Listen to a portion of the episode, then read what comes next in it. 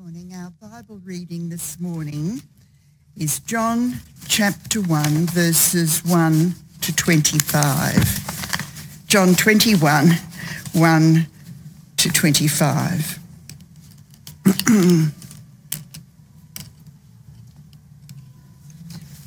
Afterward, Jesus appeared again to his disciples by the Sea of Galilee. It happened this way. Simon Peter, Thomas, also known as Didymus, Nathanael from Cana in Galilee, the sons of Zebedee, and two other disciples were together. "I'm going out to fish," Simon Peter told them, and they said, "We'll go with you." So they went out and got into the boat, but that night they caught nothing. Early in the morning, Jesus stood on the shore, but the disciples did not realise that it was Jesus. He called out to them, "Friends, haven't you any fish?" "No," they answered. He said, "Throw your net on the right side of the boat and you will find some." When they did, they were unable to haul the net in because of the large number of fish. Then the disciple whom Jesus loved said to Peter, "It is the Lord." As soon as Simon Peter heard him say, "It is the Lord," he wrapped his outer garment around him, for he had taken it off, and jumped into the water. The other disciples followed in the boat, towing the net full of fish, for they were not far from shore, about 100 yards. When they landed, they saw a fire of burning coals there with fish on it and some bread. Jesus said to them, "Bring some of the fish you have just caught." So Simon Peter climbed back into the boat and dragged the net ashore. It was full of large fish, 153. But even with so many, the net was not torn.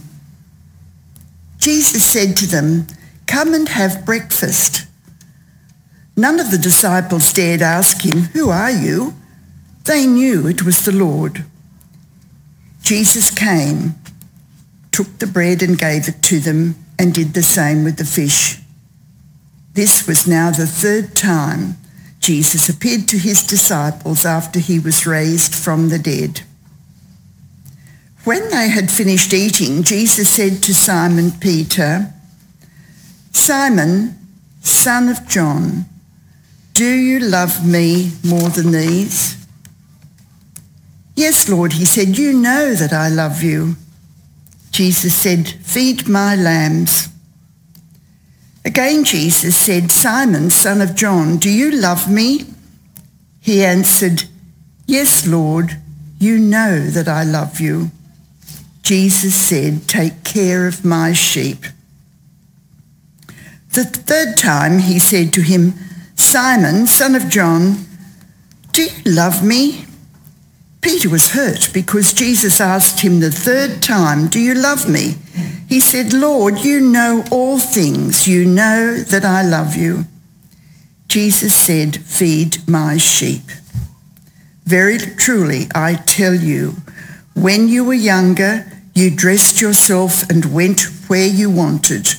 But when you are old, you will stretch out your hands and someone else will dress you and lead you where you do not want to go." Jesus said this to indicate the kind of death by which Peter would glorify God. Then he said to him, "Follow me." Peter turned and saw that the disciple whom Jesus loved was following them. This was the one who had leaned back against Jesus at the supper and had said, "Lord, who is going to betray you?" When Peter saw him, he asked, "Lord, what about him?" Jesus answered, "If I want him to remain alive until I return, what is that to you? You must follow me." Because of this, the rumour spread among the believers that this disciple would not die, But Jesus did not say that. He would not die. He only said, if I want him to remain alive until I return, what is that to you? This is the disciple who testifies to these things and who wrote them down. We know that his testimony is true. Jesus did many other things as well. If every one of them were written down, I suppose that even the whole world would not have room for the books that would be written. And this is the word of God.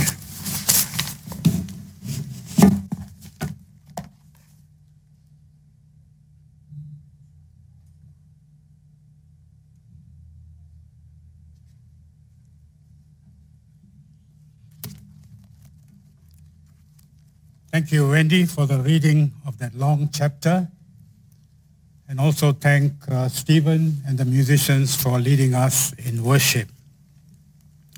I'd also like to thank Sylvia for giving me the opportunity of concluding our study on the book of John. And there are several ways you can conclude a book, a study. And I thought the best way to conclude it would be to listen to all the sermons of my predecessors on the book of John here in the last couple of weeks, and then draw up a list of questions for each one of you to answer this morning, and then I will bring it to a conclusion. But then a couple of weeks ago, my wife Belinda and I were invited to a lunch. And this was with a group of church people, not from our church, but this group meets regularly and they have about 150 odd people meeting every week. And the curious thing about this particular church is that 70% of their members were young people. That's not the curious part, but the curious part of it was that these young people always wanted to listen to a three-point sermon. And so I was wondering, how come these young people, most of them were very intelligent young professionals, you know, doctors, accountants, teachers, and what have you. But the only setback with them that they only appreciated a three-point sermon. So during this luncheon, I was sitting next to the pastor's wife, and I asked her, how is it that your young people only want to listen to a three-point sermon? What's wrong with sermons with 5 points, 10 points, or 15 points? And she turned around and said, it's not only the young people. Even older ones like me, it's referring to herself. She says, some mornings I wake up and I don't even know what day of the week it is. And for older people, a three-point sermon sticks in our mind. And apparently what they do, this church, when the preacher speaks on a three-point sermon, they don't just leave the church and forget the sermon, but in the course of the week, they go through the sermon and they try to recollect what the 3 points of the sermon was the previous Sunday. And then they try to apply it to their lives. So I thought that was a good idea. Why don't I try a three-point sermon at Carlingford Baptist Church? But I didn't know how many older people were here because during the COVID, you don't see people in church. We just listen on the net. And so I went through my CBC directory, pulled it out, and started ticking all those with gray hair like me. Unfortunately, there were not too many. And I said, that can't be true. So I went back again and I decided to add those with colored hair. And guess what? We were in the majority. And so today, we are going to have a three-point sermon. As you see, the passage that Wendy read to us, the first 14 verses speaks of the great reality of Jesus' resurrection body. And 15 to 17, the great question of a disciple's love and devotion. And verses 18 to 25, the great call to total commitment. And let's take the first point, the great reality of Jesus' resurrection body. The resurrection of Jesus Christ wasn't the delusion of broken-hearted disciples. The fact is that a large number of people saw Jesus alive at different times, at different places, and in different circumstances over a 40-day period. Jesus proved the great reality of his resurrection body. And this morning, we take another look at one of our Lord's appearances after he rose from the dead. He showed that he really did arise from the dead. Death has been conquered, and man could live forevermore. Peter went fishing, and the other disciples followed him. And in the sovereignty of God, this small band of men needed to learn a glorious lesson. So God was setting the scene for them to receive this lesson. They had toiled the whole night, and they caught nothing. And it was in this that they were to learn the much-needed lesson, namely, self-sufficiency is inadequate. Self-sufficiency is inadequate. They could no longer do anything on their own. They must know the risen Lord, and they must depend upon the risen Lord. They could not provide for themselves in their own strength. They used this experience of catching nothing to teach the disciples that he had truly risen. He was in the resurrected body. Jesus, we notice, possessed supernatural knowledge. He knew where the fish were. Remember, the disciples were all commercial fishermen before their call to serve the Lord. They knew Lake Galilee very, very well because they had been fishing in it for years. And they knew the best times. They knew the best spots where they could get a great catch. And yet, with all their experience, with all their knowledge, they caught nothing. Jesus was teaching that he, the risen Lord, was the same Lord who took care of them before the crucifixion. Therefore, he would take care of them now. But there was one significant difference that they must learn. The resurrection increased his care and added much more to their salvation. He, the risen Lord, was the sovereign majesty of the universe, and he could use his sovereign knowledge to provide all things for his dear children. Jesus showed that his body was real. He invited them to eat, and he ate with them, just as he always had. Again, the point is that they must know it was Jesus. The risen Lord was the same Jesus who had walked and lived with them. The only difference was that he had risen from the dead in a perfected and glorified body. They knew just what Jesus wanted them to know. They knew the great reality of his resurrection body and the great reality of his sovereign majesty and care for them in conquering death. And now we go on to the second part, verses 15 to 17. And here we notice the great question of a disciple's love and devotion. And this is a very important passage for the church and its ministers. And when I say ministers, it does not mean the pastor or the elders or the evangelists or the preachers.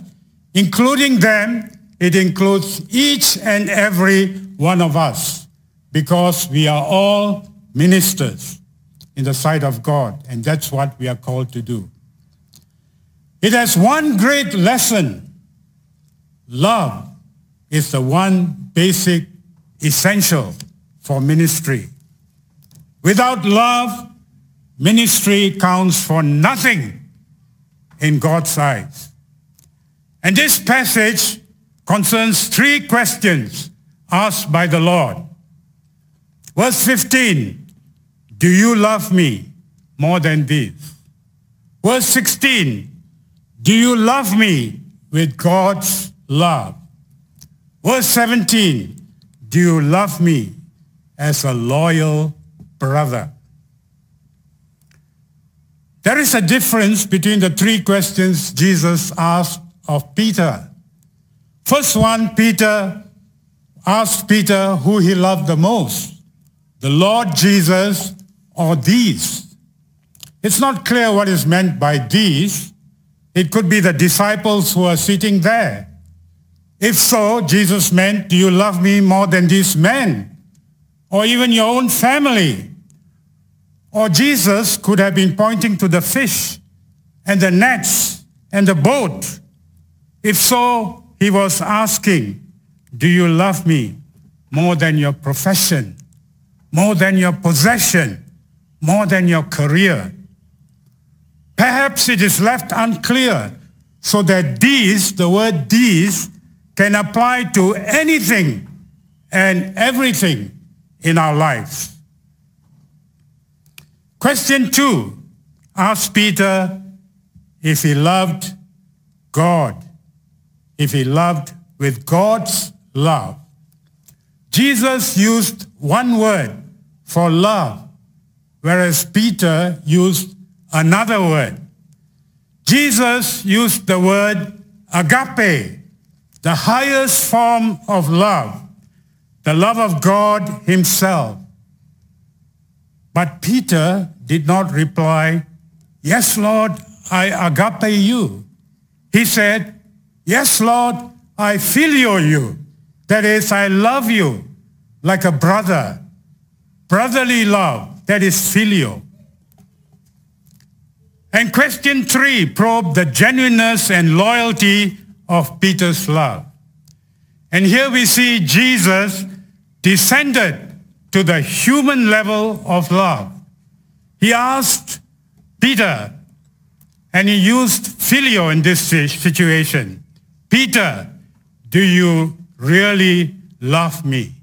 Filio me, even as a brother. And questioning the loyalty of his love grieved Peter. But Jesus assured Peter that his love one day would reach the ultimate heights. If you look at verse 18, Peter would be called upon to demonstrate agape love, the sacrificial love, of God. Peter would be called to die for Christ, to give up his life, preaching the love of God to those who do not care for it and act violently against it. And Jesus was preparing the disciples for a new kind of love. up to this point in time, until Christ's death and ascension, the greatest love known to man was filial love, the willingness of a man to die for a friend. But in Christ, God was showing the world a new kind of love, agape love. Peter and the disciples did not understand this. They could not, because the Holy Spirit had not been given. And we all know the agape love is shed abroad in the heart only by the Holy Spirit. If you look at Romans 5 and verse 5, it is a fruit of the Holy Spirit. If you look at Galatians 5 and verse 22. If Peter really loved the Lord, then he was commissioned to be a shepherd of the flock of God. What is this new kind of love called agape love? Firstly, it is not only a love of emotions, it is a matter of the mind as well as of the heart, of the will, as well as of the emotions. John chapter 3, verse 16, that all of us know by heart, God so loved the world that he gave his only begotten Son, that whoever believes in him should not perish, but have eternal life. John 1 John 4, 9 to 10, this is how God showed his love amongst us. He sent his one and only Son into the world, that we might live through him. This is love. Not that we loved him, but he loved us and sent his Son as an atoning sacrifice for our sins. Secondly, agape love is God's love. His very nature, it is a love that God extended towards us, in that while we were yet sinners, Christ died for us. We read that in Romans 5, 8, 10. But God demonstrates his love for us in that while we were yet sinners, Christ died for us. For if when we were God's enemies, we were reconciled to him through the death of his Son, how much more, having been reconciled, shall we be saved through his life? Thirdly, agape love is a seed that can be planted in the heart only by Christ. It is a fruit of the Spirit of God. Romans 5 and verse 5. And hope does not disappoint us, because God has poured out his love into our hearts by the Holy Spirit, whom he has given us. Fourthly, we notice agape love is a great love that God holds for his own dear Son. John 15, verse 10, if you obey my commands, you will remain in my love, just as I have obeyed my Father's commands and remain in his love. Fifthly, we notice agape love was perfectly expressed when God gave up his own Son to die for men. Ephesians 5:2. And live a life of love, just as Christ loved us and gave himself for us as a fragrant offering and sacrifice to God. Sixthly, agape love is a love which holds believers together. John 13, my children, I'll be with you only a little longer. You will look for me, and just as I told the Jews, so I tell you now, where I am going, you cannot come. A new command I give to you. Love one another as I have loved you. You must love one another. By this, all men will know that you are my disciples, if you have love one for another. Moving on, seventhly, agape love is a love which believers are to have for all men.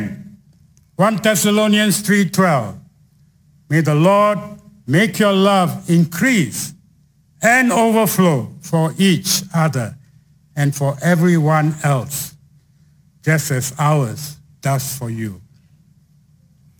And finally, agape love is proven by obedience to Christ, doing as one wishes instead of doing as God wills shows that one does not have agape love.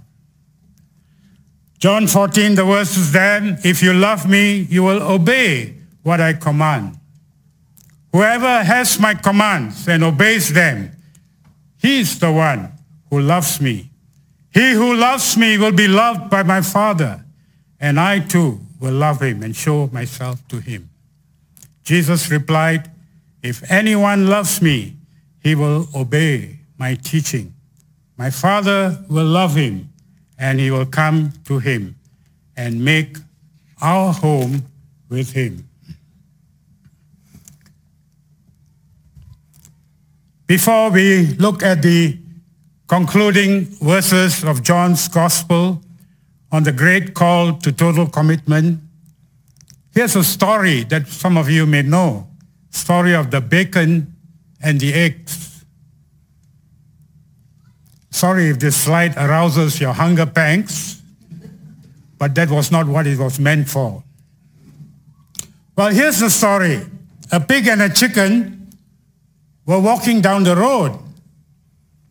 As they passed the church, they noticed that a potluck charity breakfast was underway. And so, caught up in the spirit, the pig suggested to the chicken that they both make a contribution. Great idea, the chicken cried. Let's offer them bacon and eggs. Not so fast, grumbled the pig.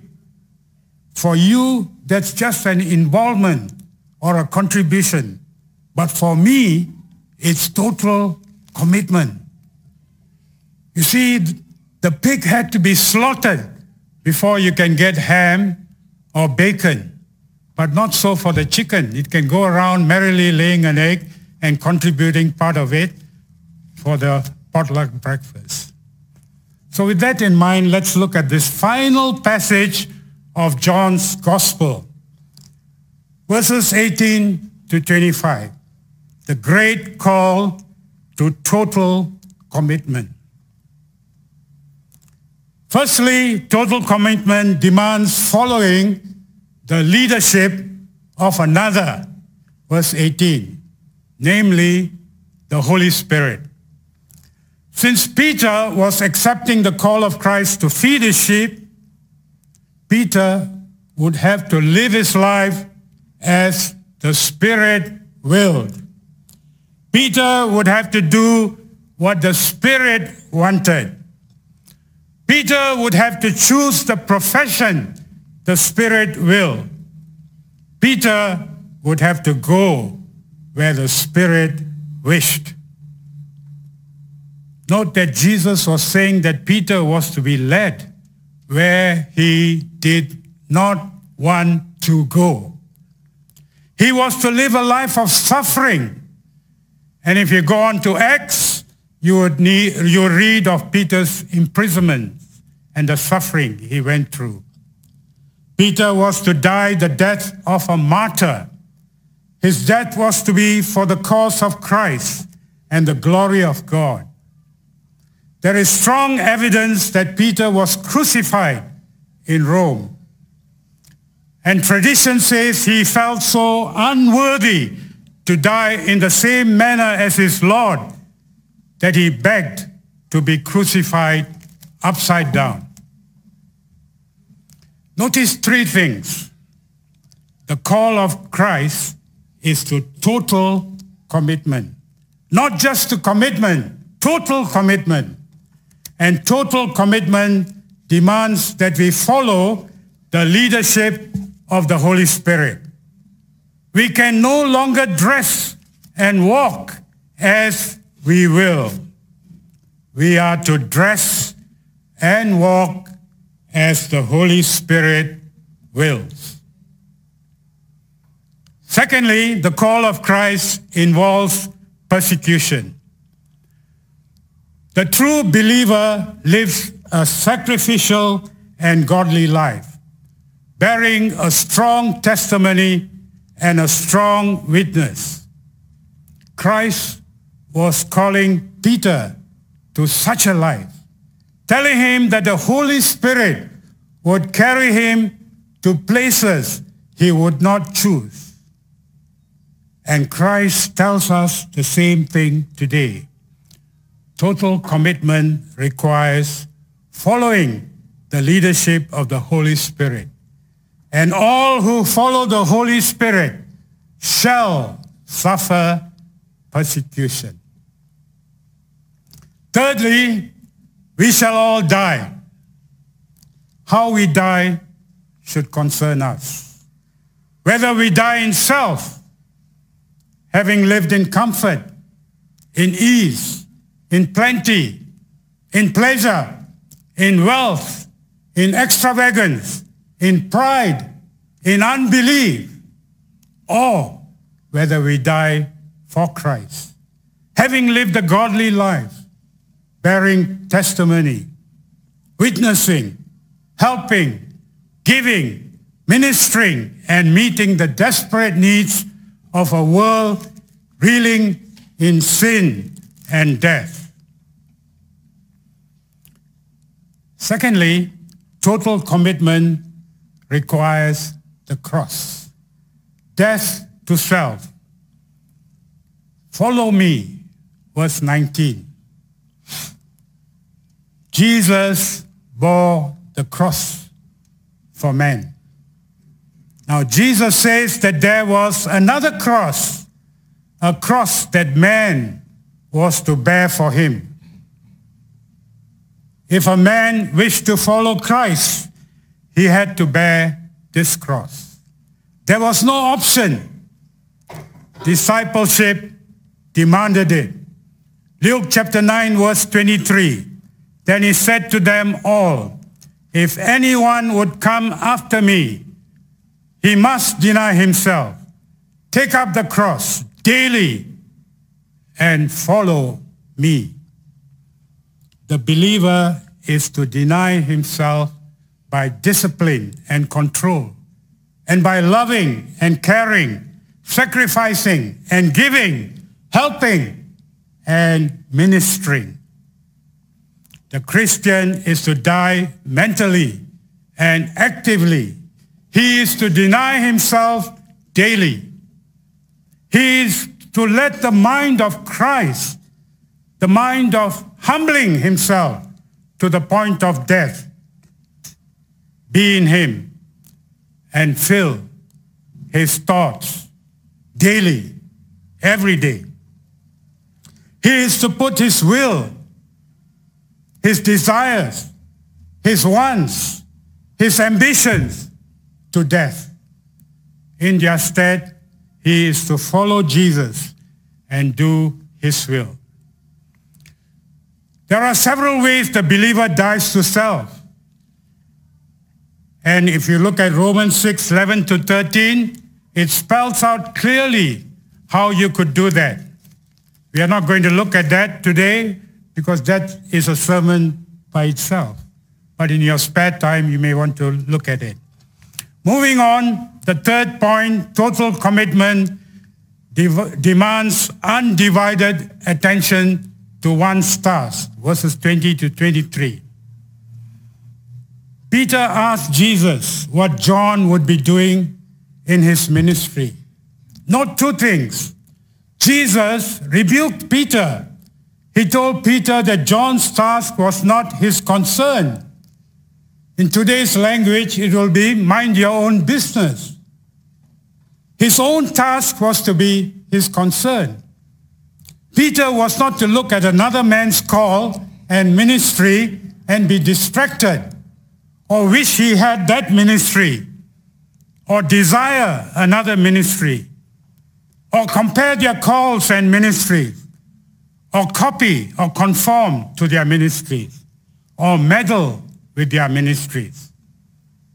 Secondly, Jesus challenged and called Peter again. Verse 22, follow me. In other words, Peter, concentrate on your own call and task.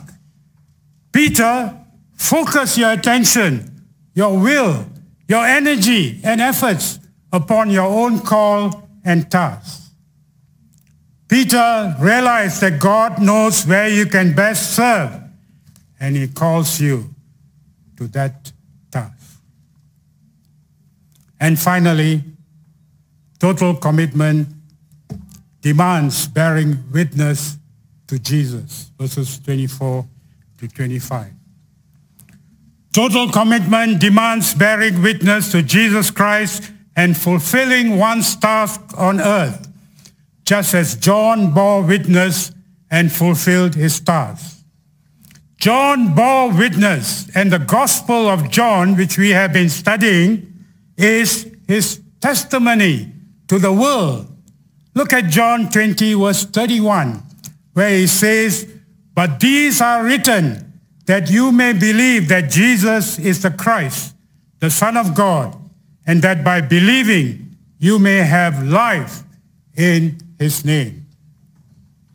And just as John bore witness to Jesus Christ and fulfilled his task on earth, brothers and sisters, you and I are called to bear witness to our risen Savior and Lord and discharge the mandate given to us.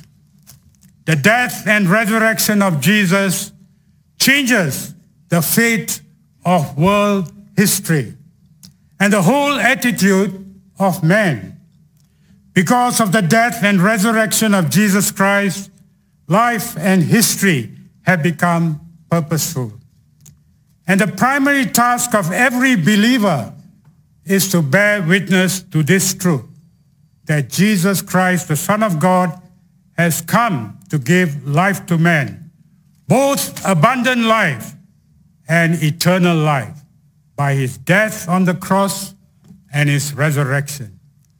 That punishment for sins has been paid, that sin can now be forgiven, that man can be reconciled and made one with God, that man can now be declared righteous, that man can be redeemed and made into a new creation before God.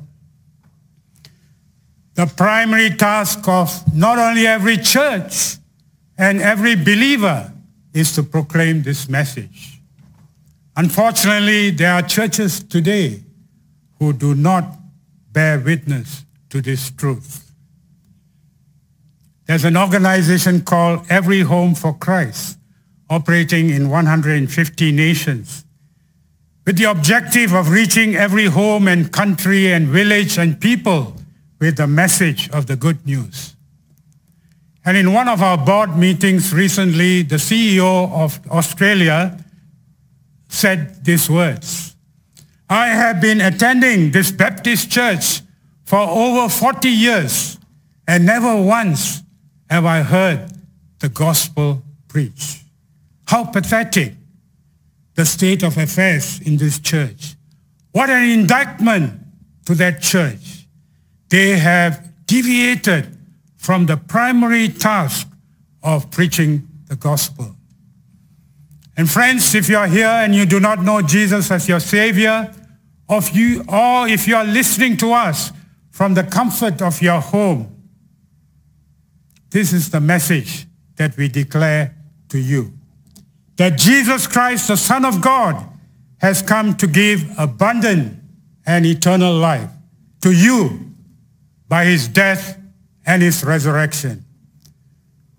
That the punishment for sin has been paid, that you can be reconciled and made one with God, that you can now be declared righteous, that you can be redeemed and made into a new creation before God.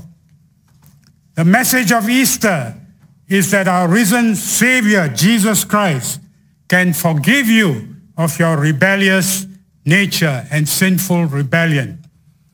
The message of Easter is that Jesus can dissipate your fear of what happens when you die, and that he can give you life to the fullest right now. All you need to do is to turn to him as Savior and Lord. Romans 10:9-10 says, if you confess with your mouth Jesus as Lord and believe in your heart that God raised him from the dead, you shall be saved. For with the heart man believes, resulting in righteousness, that is being made right with God. And with the mouth he confesses, resulting in salvation. What better way to celebrate this Easter season than to accept the new life Jesus offers you today? Trust him as your Savior. Surrender your will to him as Lord. Then you will know the thrill and experience the joy and security of the resurrected Jesus Christ living inside you. And if you want to accept Jesus as your Savior, or if you want to know more about how you could do that, please get in touch with us. Our details are on one of the slides, and we would love to hear from you and send you some materials that will help you to understand and get a clearer picture of how you can have this relationship with Christ today.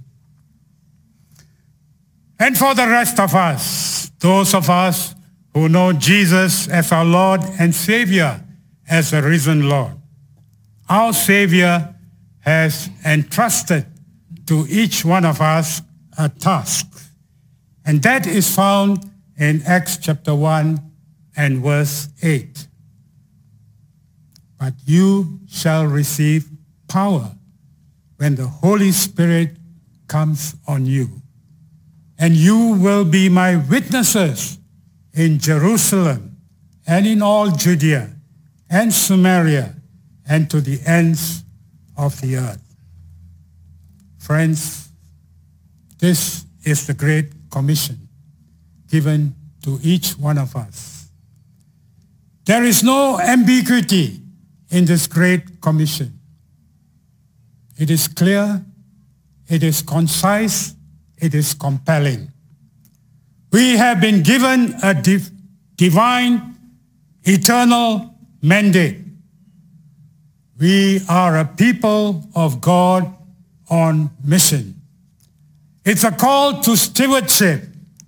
It's a call to service. It's a call to suffering. Most of us would have read about Hudson Taylor, the pioneer missionary to China. He started the CIM, China Inland Mission Missionary Organization, which later became known as Overseas Missionary Fellowship. And this is what he said. The Great Commission is not an option to be considered. It is a command to be obeyed. Let me repeat that again. The Great Commission is not an option to be considered. It is a command to be obeyed. Peter and the disciples were never the same again after their fresh encounter with the risen Lord. Peter became a powerhouse for Jesus, and the other disciples served with distinction and glorified God in their lives and ultimately in their death. This morning, our prayer is that we too, like Peter and the early disciples, experience a fresh encounter with our risen Lord. That we would embrace Christ's resurrection power and catch a passion for his restorative work in this world. Let us pray. Let's spend a few silent moments examining our hearts before God this morning, and let us ask ourselves this sober question. Am I totally committed to discharging the mandate entrusted to me by my risen Lord and Savior? Or am I merely involved in contributing my spare change and spare time for His cause?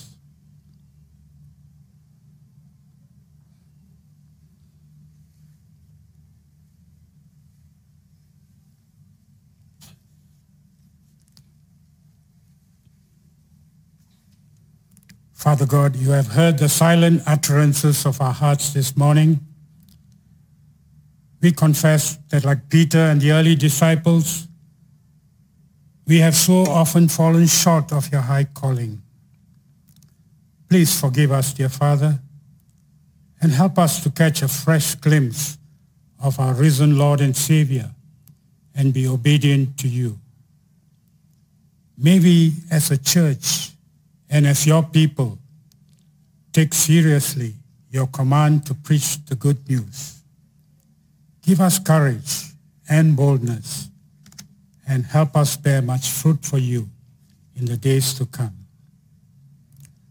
For those who do not know you as their Lord and Savior, please, Lord, continue to work in their lives and give them no peace till they come and find that peace in you. In Jesus' name we pray. Amen.